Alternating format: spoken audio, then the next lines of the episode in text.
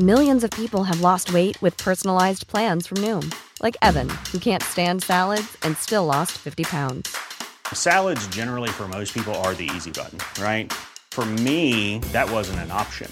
I never really was a salad guy. That's just not who I am. But Noom worked for me. Get your personalized plan today at Noom.com. Real Noom user compensated to provide their story. In four weeks, the typical Noom user can expect to lose one to two pounds per week. Individual results may vary. Hey, I'm Ryan Reynolds. At Mint Mobile, we like to do the opposite of what Big Wireless does. They charge you a lot, we charge you a little. So naturally, when they announced they'd be raising their prices due to inflation, we decided to deflate our prices due to not hating you. That's right. We're cutting the price of Mint Unlimited from $30 a month to just $15 a month. Give it a try at mintmobile.com slash switch. $45 upfront for three months plus taxes and fees. Promote for new customers for limited time. Unlimited more than 40 gigabytes per month. Slows. Full terms at mintmobile.com.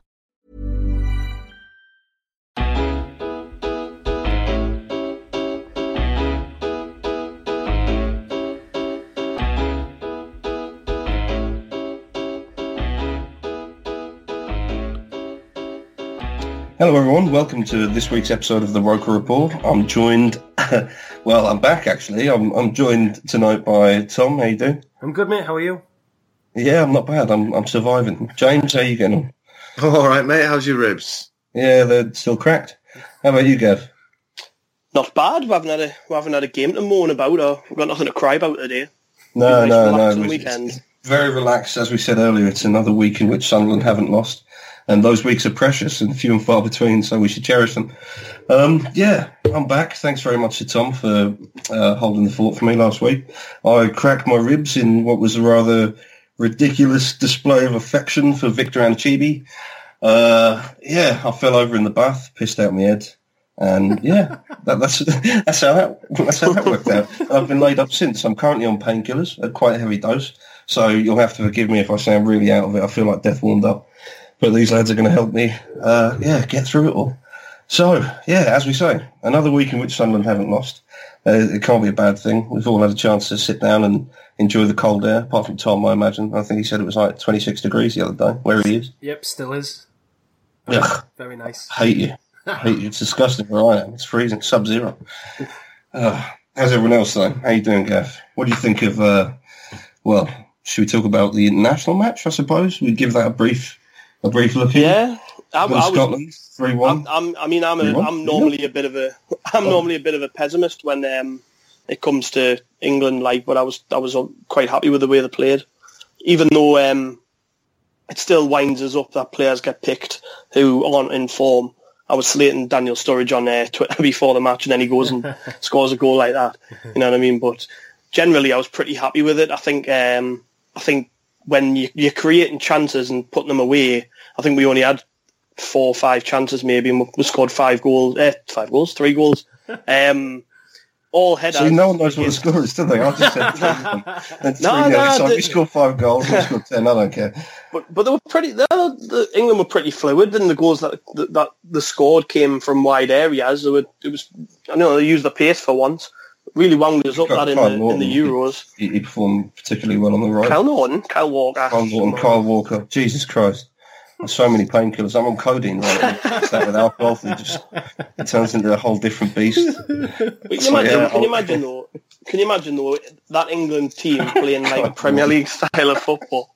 Can you imagine though, like where where they're not on the front foot all the time like they are? That that really negates half of the Yeah. half of the what they've got because they've got that much pace in your team. You could play like Chelsea do, um, where they where they sit a little deeper and get at teams. If England could do that, they would be they would be dangerous. The the, the problem is nine times out of ten, and especially in these qualifiers, they're playing teams who are so far beneath them in terms of quality. They just sit back and camp on the edge of their own box, and it means England have got to dictate the game. And we're not known for being a technically gifted passing team, so we tend to struggle to break sides down. When we did get forward against Scotland, it was it was by doing the fullback and whipping it in.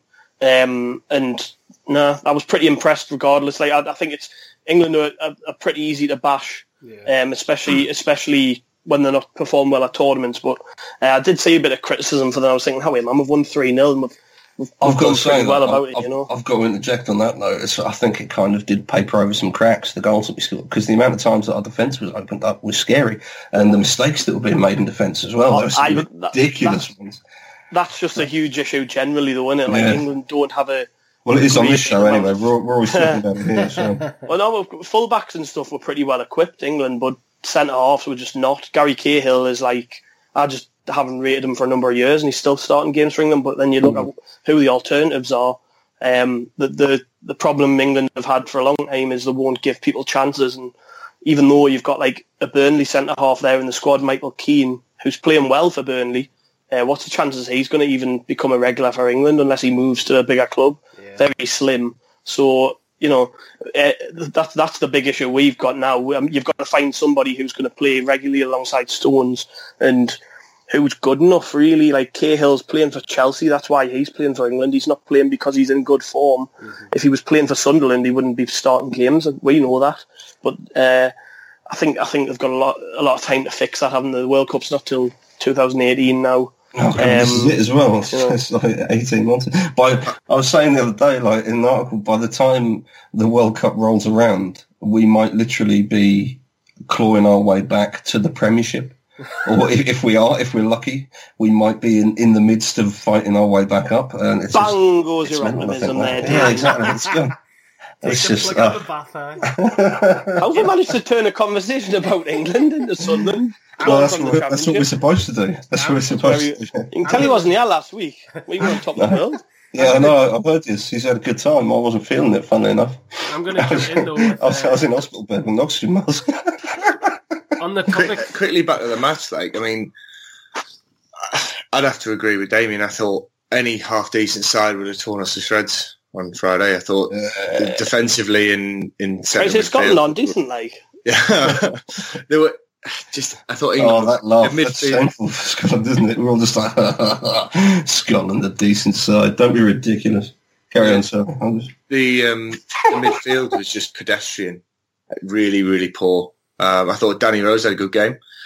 Um, I thought Adam Lallana played quite well, and England were clinical um, when they did get a few chances. But if they perform anywhere near like that, if they get to tournament level, it'll just be another Euros. It'll be Well- they'll be going out in the group or in the first knockout phase. If you've got a team. You know I mean? yeah, you've got the t- you've got the team where there's some pace in there, but what it lacks is it lacks someone who is able to pick a pass. Um, the, other than Adam Lallana in that entire side, I don't. I think it lacks massively lacks creativity. There's no one who can open up a defence. Do. so that's a, that's a damning verdict from James. You're telling me I'm depressing? Christ. in a way, No, though, no. do, do you not think that uh, England are kind of in a Sunderland-esque situation? And, and it's not just because Sam Allardyce is like up and left after Yeah, a minimal amount of time in charge, but it's almost like uh, Gareth Southgate, in a way, is I wouldn't say he's under fire as such, but there's definitely a critical eye being cast on him. And I would say the same for David Moyes. The only thing that maybe Sunderland fans can take away from the England scenario is if you do give a manager like Moyes, I mean, sorry, um, the way that England have, have brought Gareth Southgate through the ranks and given him time and he's sort of, he's been groomed almost by the FA for this role. It kind of points to the fact that maybe if you let the manager acclimatise enough to a situation, that he's going to be able to deliver results a lot uh, more regularly or at least in the future more consistently than somebody who, who you bring in from out the cold and demand that they do a job. So in a way for Sunderland Aye. fans, it's like, do we stick with Moyes and think, aye, eventually it's going to come good as long as he has time to to manoeuvre and to, to bring his own players into, into set an identity? Because Southgate's clearly done that in the FA, and I don't know what the other lads think, but I think there's definitely signs of promise there for England. Like, I I would mm. totally agree, Tom. I think I think one of my big bugbears with England is that we're we're, we're not keen to invest in a manager. Um, and Southgate, you know, he is a bit boring, and he's you know his, managerial credentials, you know, he's not won anything, has he? But I mean, he's came through the system. He, he was a player for England for a lot of years. Um, he captained a lot of club sides which stands him in good stead for a management role, you know. And then he, ever since he left Middlesbrough, he's been part of England uh, at a at a youth level, which means he's worked with a lot of these players. Aye. People people who are coming through now have already worked with Gareth Southgate, and that's huge for me. That like that's the big one. He's he's already worked, you know, as part of the England setup with ninety nine percent of the squad. It's Um, true, Gav, but like on the other on the other side, mate, he's he's still picked Wayne Rooney. I mean, how that man's Did getting the game Do is you reckon beyond he- me. do you reckon he that's picked a- them? yeah, I, I don't think anyone. I don't think the managers do. Yeah, I think that's. Well, yeah, Well, I think we, spoke about this. In the, we spoke about this in the last international break, didn't we? But um, so it's not really worth going over old ground. But yeah, I don't think I don't think that some of those players are chosen by the manager. I think in think, particular uh, as well with the Rooney thing, I, d- I don't think Gareth Southgate's position is um, so tenable that he'd be able to just make changes like that. Do you know that's what I mean? exactly what exactly why he can make those changes, David. Well, no, I, I, would say I would say that it, the whole the whole point to giving a young manager, as we say young, giving a manager like him a chance is that in actual fact he. he if anything goes wrong with Gareth Southgate, he'll, he'll be replaced immediately. It's not like a club manager position where you this might you know what I mean. It's a it's a day in day out, 365 days. Just that's what you do. You're a club manager. With the England, with any international position, it's more like a part-time job, and it almost carries it carries more onus with it, like more more sort of respect in a way, which I don't think is fair uh, because of the the quality of the players you're dealing with, because it's considered on the world stage. But yeah, and what I'm trying to get at is like, if he does anything wrong, it's easy for us to sit here and go, well, you can make those changes. You're a young, young manager. You've been brought in. We're trying to give new life's blood to the whole thing. It isn't really a case of that, is it? Because if he does, if he does poorly over the next two games, I'll just turn around and be like, oh, well, he's just a caretaker manager. Nothing, it, it won't affect anything. So him coming in being like, you know what, let's forget Rooney. That's not going to en- endear him into their into their good books, is it? The FA. But he does. He doesn't even want the job anyway, by all accounts. I mean, Is that- I, that I mean, every single time he gets asked about it, he does dodge it. Whether that's Yeah, just that's, playing the that- PR, but yeah, he's, he's doing the PR, isn't you've, he? you've you've got a player who's been largely crap for United all season. Uh, you've got a player like Eric Dier who's been largely out of so- you've got a player like Eric Dier who's been largely out of sorts for Spurs as well. But it's the, the pick again, and that I'm just sorry. I thought that midfield was just so pedestrian. I just thought it was slow, really, really slow. It looked like Jack Rodwell was playing in there. Well, on that note, that's, a, it that's, an interesting. one. that's an interesting one because we've got we've got some questions as always. That's a nice one to bounce off. Um, we've got from Simon actually, one of our own. So as we have six or seven players capable of playing central midfield, is now the most opportune time to sell Rodwell, and would anyone take him? Can I No. jump in first? Can I jump in Yeah, go first? nuts, um, um, is it a good ch- time to sell him? Any time is a good time to sell him. And uh, A would year ago anyone was want the him? better time. Would anybody want him? I severely doubt it, unless somebody fancies taking him for nout. Um, I, I, I think I mentioned this before, but I I don't play football manager that much, but I had it last year, and the only club that I could get rid of Jack Rodwell to was Rochdale on loan. So um, if we, I think Yeah, we should but get we on the can't- blow of them. We, we, we should get can't on the blow of trust them. that, can we? No, I think I think somewhere like I think he'll end up in the championship or something like that. I can see him. Where's Fletcher now? Is it not? Is he, Sheff Wed. Chef on Wed, Wednesday. Yeah. I can see him somewhere like that for about three million or something like. that. And I think we'd be lucky to get it. So I can see some. Oh yeah, I can see some manager in the championship. I can see some manager in the championship looking at him and going, you know, that's shocking. Just like every, just like every manager who's come into the Sunderland team's done since he, since we signed him. Like, oh yeah, but that's Jack Rodwell. I, I remember when everyone was like singing his praises. I know he's got so much potential and talent, and he's still young. Well, he's not young, but he's he's still what you might consider in his prime if he was actually decent at what he did. I, So I, I, think there'll be someone who's willing to give him a chance, and if they've got a budget of like, I don't know, seven, eight million to improve their championship midfield, someone would definitely take a hit on him, and he'd go if he's got any sense. He'd go there to the I- championship. try and I don't think back. we'll ever get rid of him. He's got a contract till the think- I think he's gonna be 2019. here. He's going to be, but he's always been here. He's- Jack, you've always been here at Sunderland, and there's like a, a photo on the wall from like 1890, and Jack Rodwell's there unaccountably. I mean, he's he's got a contract until what 2019. Um, there's not a chance that we we'll not a chance we'll be able to get rid of him before then, unless he miraculously discovers some sort of form. We'll be paying his wages, or at least a proportion of his wages until the end of his contract, because he's the kind of lad who he's not going to get another big move. So this is his, this is probably the last big source of income he's going to have in his football career. I've just realised I'm sitting here talking about how he needs to go to a championship club and all that, and I'm just thinking, Damien, just wait, just wait eight months or something like that, and you'll be all right. You'll be at a championship club, making the midfield look relatively decent. Well, I've, Like, yeah. I've, I think it's a good. I think it is a good point though. Like if you think about it, by the time January turns round, we should have better players available.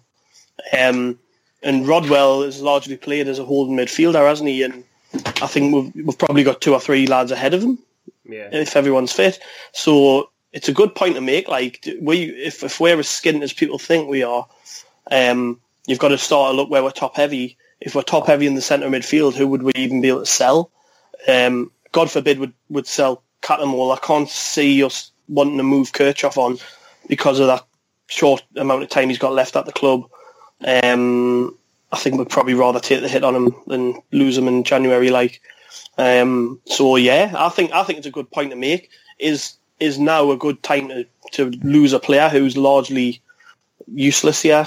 You know, like he's played He's a lot recently. isn't he? He's Yeah. completely ineffective. You know, I feel sorry for Jack Rodwell. I really do, but I think in I think that's why he's still got a job because of that mentality. Yeah, it's, it's like sympathy, isn't it? But ultimately, I think Jack Rodwell will emerge as some kind of figure for the fans, and it's going to be like, do you remember that time under um, X, Y, or Z manager when we had a, a new manager every year, and we brought Jack Rodwell in for ten million, and he managed to hang on and make a living? I hope in about four or five years' time.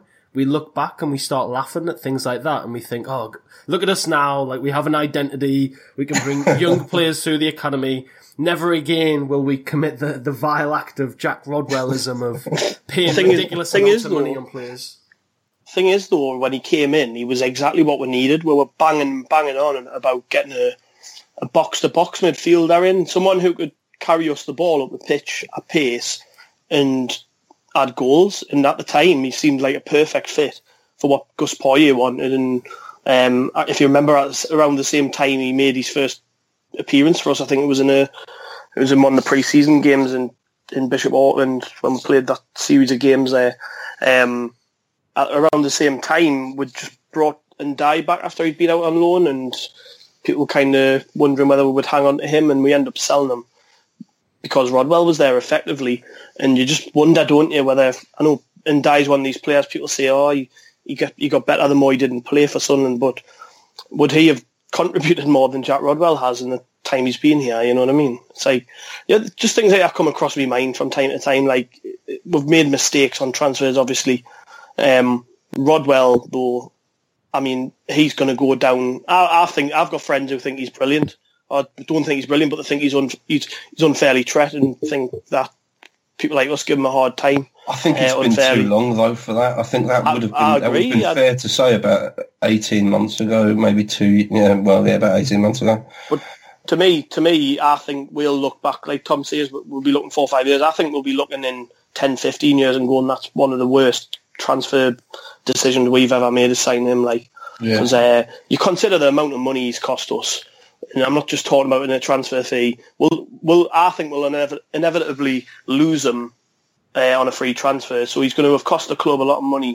I think, and his wages added onto that. I think in terms Yeah, of transfer business, well. you know, it's going to be one what of the worst. it is as well, for as long as Ross Barkley continues to look like semi-decent, Rodwell will always get a mention. I don't know if you've noticed that, but if if Rodwell's if, if- a commentator is looking at Rodwell in the Sunderland game, they'll bring up Ross Barkley. Do you know that it just seems to happen all the time. And if Ross Barkley's there, it's all part of that generation that were uh, looking semi-decent. You know what I mean? Ross Barkley, Jack Rodwell, but or maybe it's just FIFA. I don't know. Maybe I play too much FIFA, and they keep, it- it's a bit like when they they keep when Larsson comes on and they're like one of the Premier League's best free kick takers, and I'm like, yeah, yeah, yeah, sure he is. what do you, what do you say? What do you make of this this whole business with the uh, the clappers and the drums and Charlie Hurley Day? Charlie I Hurley Day. for first of. Yeah, Tom, what do you think of Charlie Hurley Day? I, I would honestly really like somebody right now to just clear up.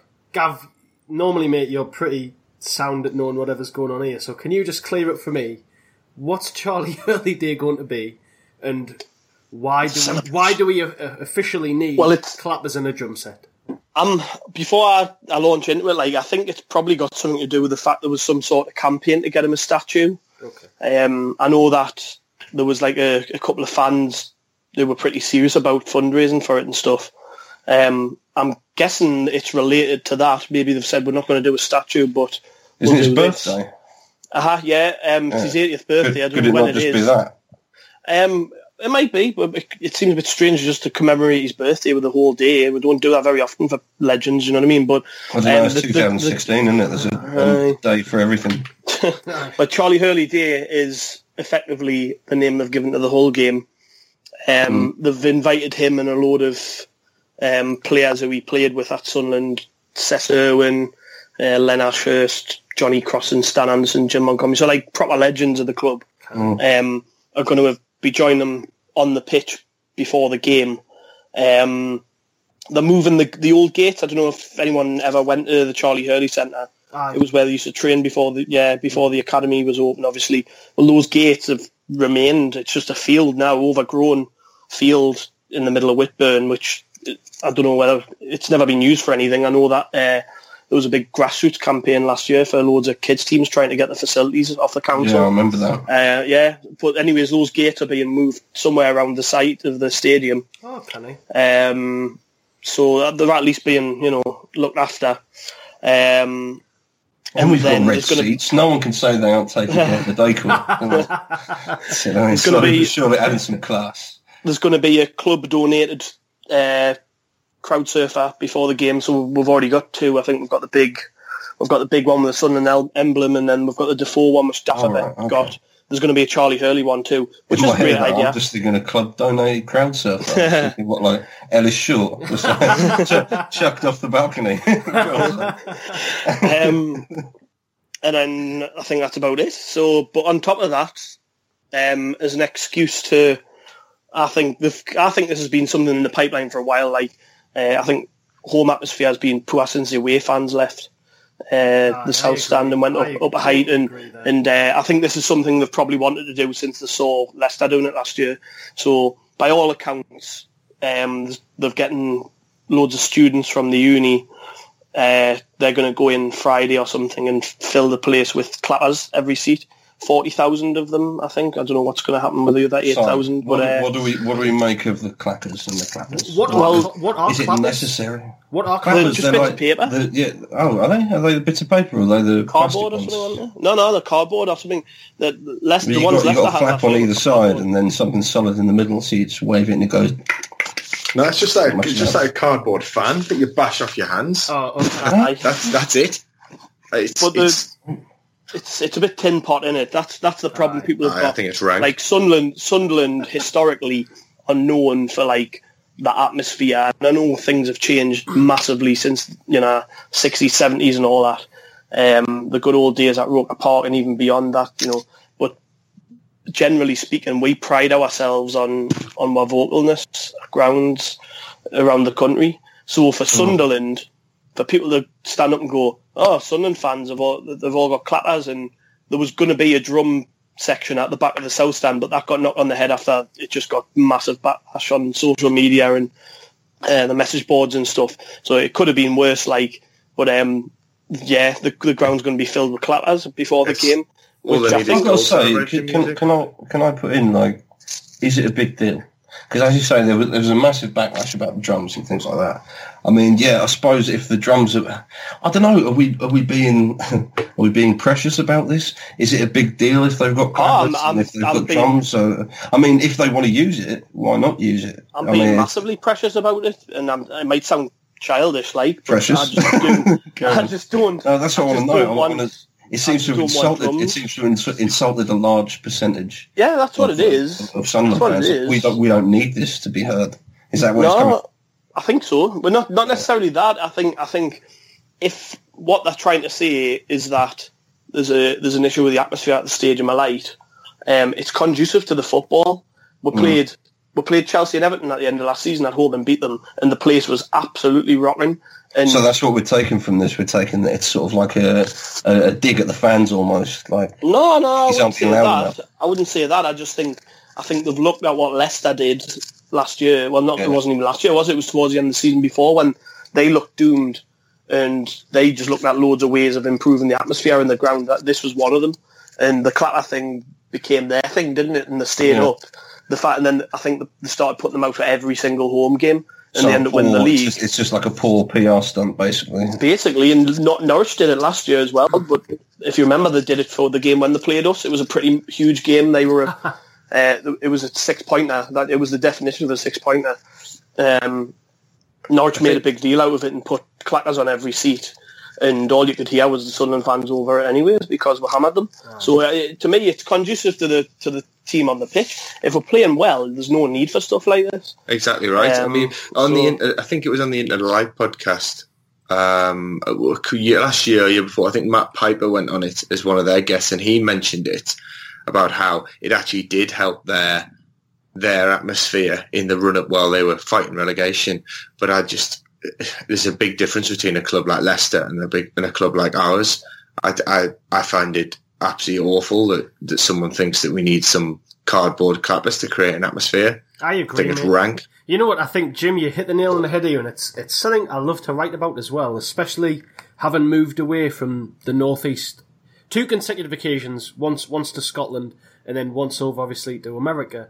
But Sunderland prides itself on its working class history of the coal mines, of the glass factory, of the shipyards, of of boisterous fellas who, on a weekend, would go to a game and make a load of noise for their community, which is what Sunderland AFC to me is. It's it's not hmm. a corporate entity.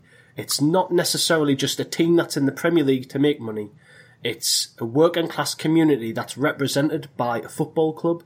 And to suggest that we need to include drums and, and clappers is almost insulting in a way. And I, I see what you're saying when you said like we're not a club like Leicester. We're not our. We're not a um, a sort of We're not going to win the Premier League, no. that goes that goes without saying. But when we're we're a team with a history that goes beyond just football. It goes back to the the roots of the city, and I don't think Leicester necessarily does that, unless I'm totally oblivious to what Leicester's club stands for. But you know, Sunderland, you, the the history is indescribably rich, and to suggest that we need to sort of up it via artificial terms leads me to think that they want us to be like Crystal Palace. And I don't know what any of you think about this, like fake, artificial, ultra sort of atmosphere that's generated at grounds like Palace. But however, like that's not what we want. That's not what we stand for, is it? No, I mean it's it's to me. Um, if it's like I've said before, if we are winning games, we don't need anything like this. The problem we've had in the last, God knows how well, pretty much since we we end up in the Premier League, really, is we've just been an awful home team. Bar, you know, a period under Roy Keane, a little period under Steve Bruce. We've been an awful home team. Um, it's amazing that the crowds still turn up like they do because for the amount of wins we see and good football we see, uh, you would you would think it would turn a lot of people off. But Sunderland have got some loyal fans. You know, as, as hard as it, I, there's been times this season when I've really not wanted to go to the game and I've told myself, oh, I can't be bothered today. And it's, you you just do it and you can't help it. I think loads of people are in the same boat as me. It's like, it's just something you do. It's not just football. It's going with your dad and your, and your family and your mates for a pint before the game and having a day out. It's not just going to the football. Um, but on top of that, we don't, although we don't expect to turn up and see uh, Sunderland win games every week, we're not thick. Uh, we don't see enough of it, and it's clearly affecting the atmosphere in the ground. Like you, even the last couple of home games, I, I've turned up when we've scored, and I've just not felt myself at a game. So in a Um, way, I mean, by what you're saying, you could you could argue that the the uh, higher ups at the club have noticed this, and that that's their sort of feeble, half-assed attempt at trying to get some sort of Well, it's an, it's objection an into atta- it. pe- people who I, I, I read a lot about the, the drum thing before it got knocked on the head, and a lot of people who were for it um, were just saying like, Let, why not try it? These lads are trying to improve the atmosphere because the drum the drum thing came from the how we the flags group Right. who who look after the surfers and stuff. That came from them. That um, the clackers is totally separate. They they've you know washed their hands of that and said that's now to do with us. Um, but the the drums, people who were sticking up for them were saying, well, the, these lads have recognised that we've got an issue and they're trying to do something about it. Why can't we at least try it? And I was just like, I see your point. I see your point that yeah, they're not doing anything wrong by trying to change what's clearly an issue, but at the same time, I think you'd be selling your soul if you start banging drums at the stadium a late night. It's just not us. It's goal celebration next and stuff like that. Goal celebration music and stuff like that. I can't have it. Please no. Well, Right. Well, uh, yeah. Now, obviously, we've discussed we've discussed what's uh, what's happening in and around the stadium during the whole game, but we've got the whole game as well. That's something we can all look forward to. Uh, for me, this is a game we absolutely should be looking to take at least one point from. If we can't take at least one point from this game, then I'm well, yeah, I'm obviously no corner has been turned, and we're not doing anything uh, better than we were a few weeks ago. Uh, James, what do you think about Hull? What do you think we've got to look forward it's- to? It's a must win. It's not one point. It's three points to me. If you can't beat Hull at home, what's what's the, what's the point? What's the point? Like, What's uh, the point? I, I, I think we will. I mean, I'm actually not 100 percent sure. Is Victor Anichebe's going to be? Is he going to be fit? Um, is it are these broken ribs going to keep him out? Does anyone know? I've well, if he's anything like me, he'll be feeling like death. I tell you that much. But he's a god though, mate. He's a, he's a demigod Yeah, though, so... Yeah, exactly. He's Zeus. No mortal can stop him. well, whatever he did to his like ribs, Black Hercules. Sorry. whatever whatever he whatever he did to his ribs uh, wasn't bad enough to force him off the pitch. So I know I don't know. I don't know how these things work. We'll probably find out more when when Moyes speaks to uh, to the press Thursday or Friday, won't we, whether he's going to play. I would imagine he will. Like, But what we're imagine looking at, though, the, what we're lined up against, I mean, who's actually looking dangerous for Hull?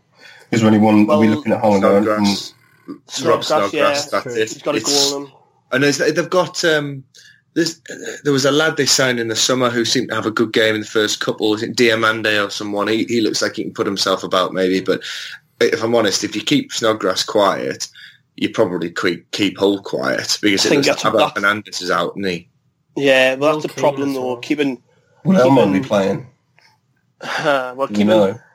No, I've no idea. But keeping Snodgrass quiet sounds a lot easier than it actually is. He's a he's the type of player who just if there's a loose, he, he seems to be on the end of the loose balls around the edge of the box, uh, and his accuracy in shooting positions is one of the best in the Premier League for me. Like he, he very rarely misses when he's got a good chance.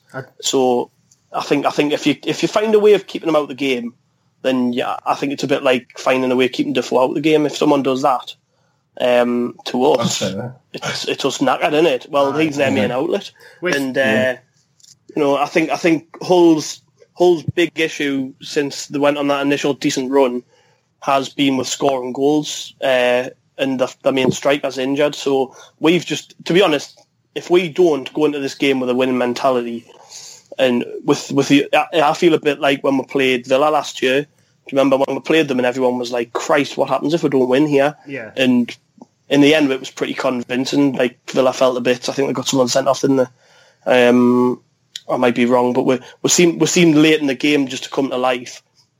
We need a result like that. I think it's it's it's worrying if we don't win this game. I don't think a point's enough. I agree with Jim on that. I think a, a point a point does us no good at this stage, especially considering Hull are on ten points now.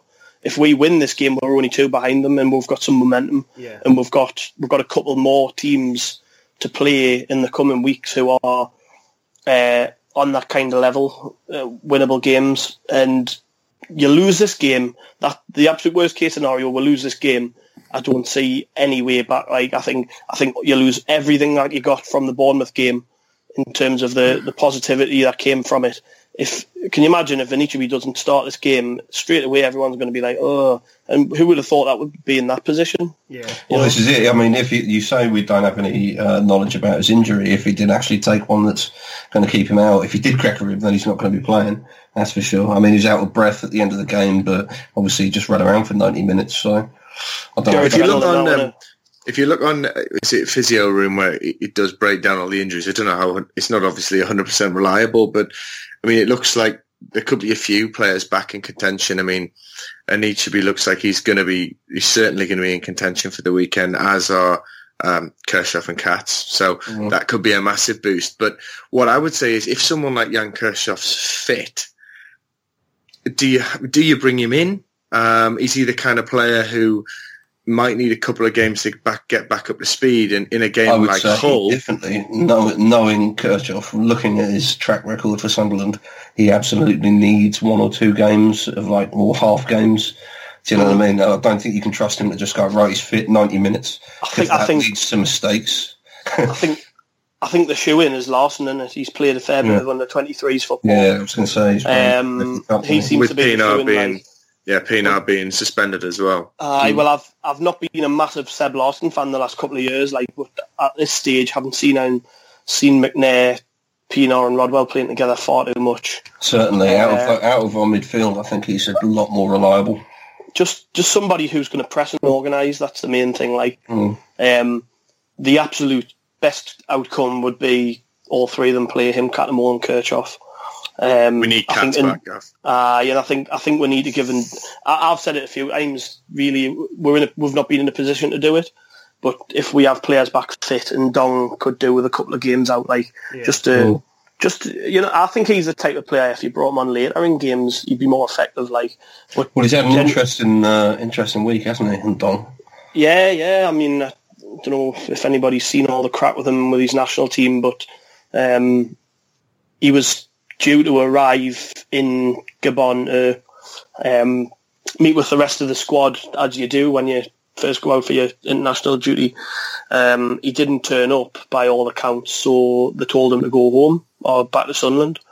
Um, What's transpired since, though, is a, a load of misleading stuff um, relating to his whereabouts. Like, was he told he could go and see family?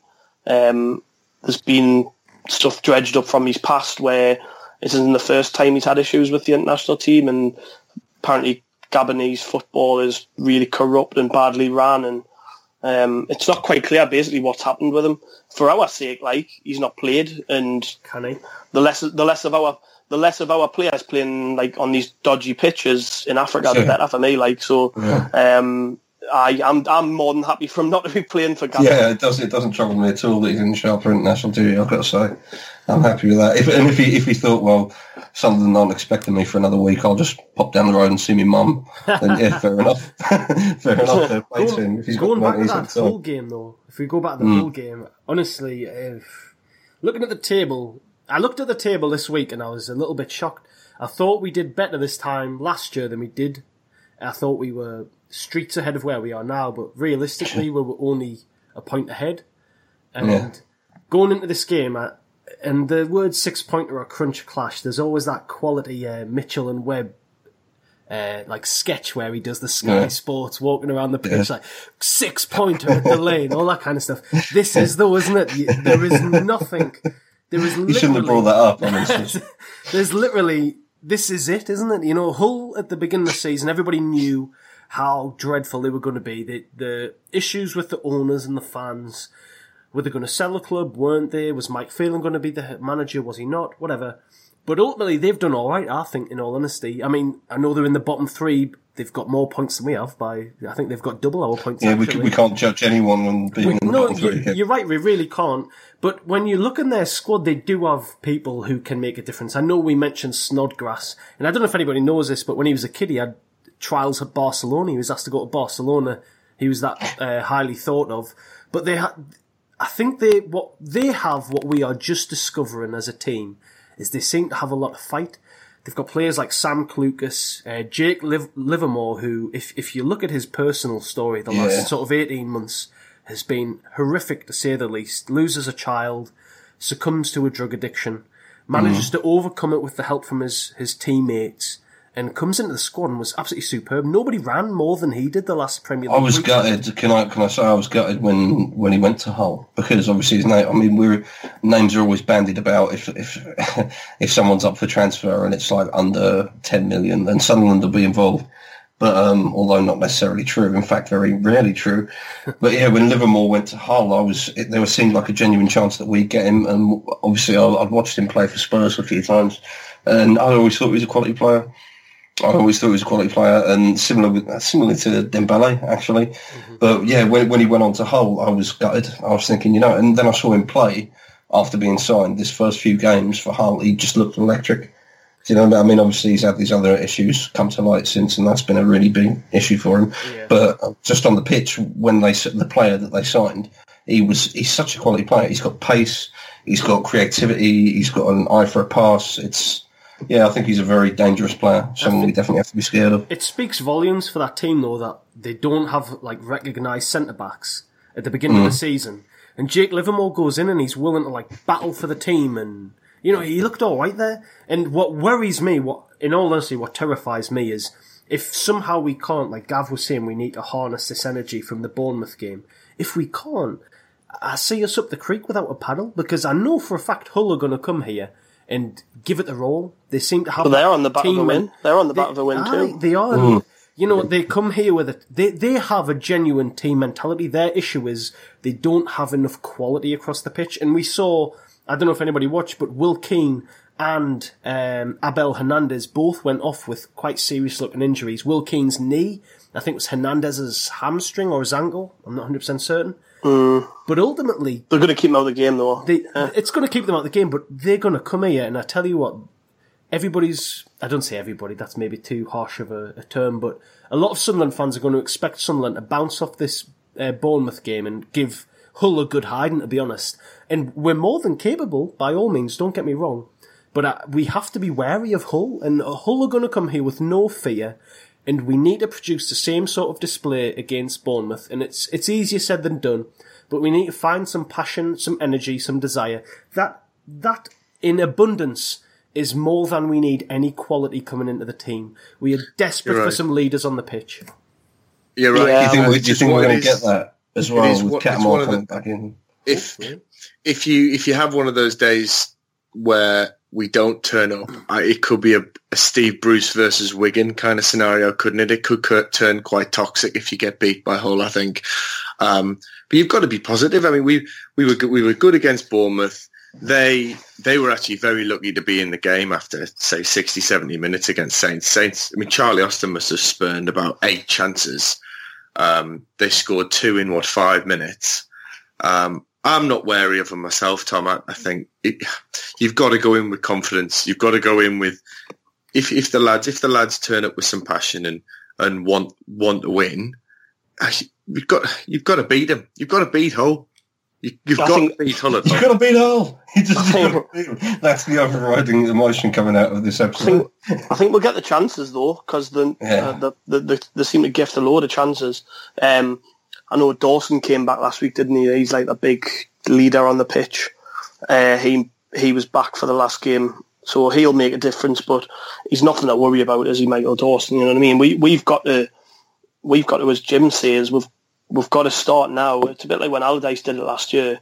Uh, we've got to now start talking about now we're going to win this next game. Never mind draw or never mind. Oh well, we'll we'll, we'll try our best again. We're working hard and training all this that and the other we've got to start telling ourselves we're going to start winning games. We've just beat Bournemouth, who, by all accounts, have played very well at home this season uh, before they played us.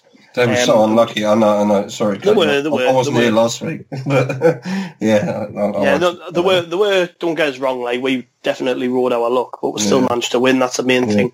Um, I suppose you can say the same about Hull, can't you? Though they yeah, were lucky absolutely. against Southampton, they won. That's the main thing. Both teams are going to fancy themselves, I think. Um, but it's more. I think it's going to be more of a case we're the home team. Let's have a good go at them. Let's let's get on the ball in midfield and let's play because we've got the players there to do it. Like we've just maybe not had the confidence. We, we saw when we went two one up um, against against Bournemouth, just how well we can play at times. There was some nice stuff, but yeah. it was it wasn't until we had a bit of confidence about us. But and is the big thing. That's the problem. You, if he's not fit, then you don't know what's going to happen. And if someone like if he's fit and he's firing, we need to start having this winning mentality that maybe we had under Roy Keane. You know, this never say die, um, keep battling mentality.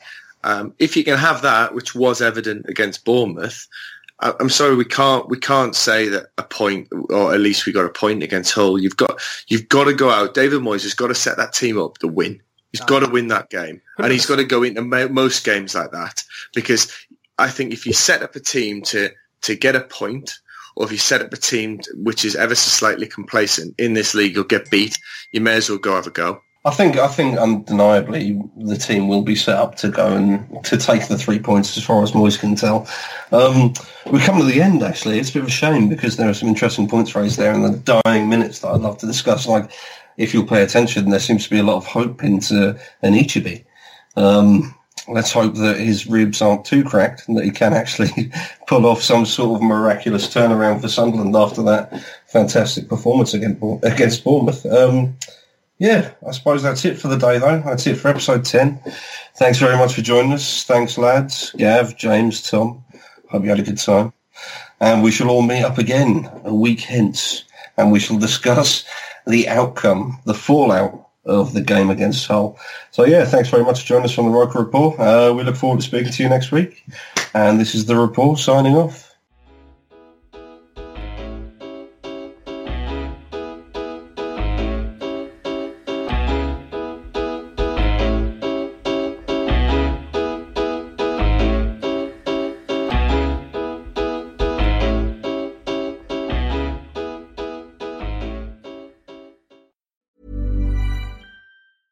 A lot can happen in the next three years. Like a chatbot may be your new best friend.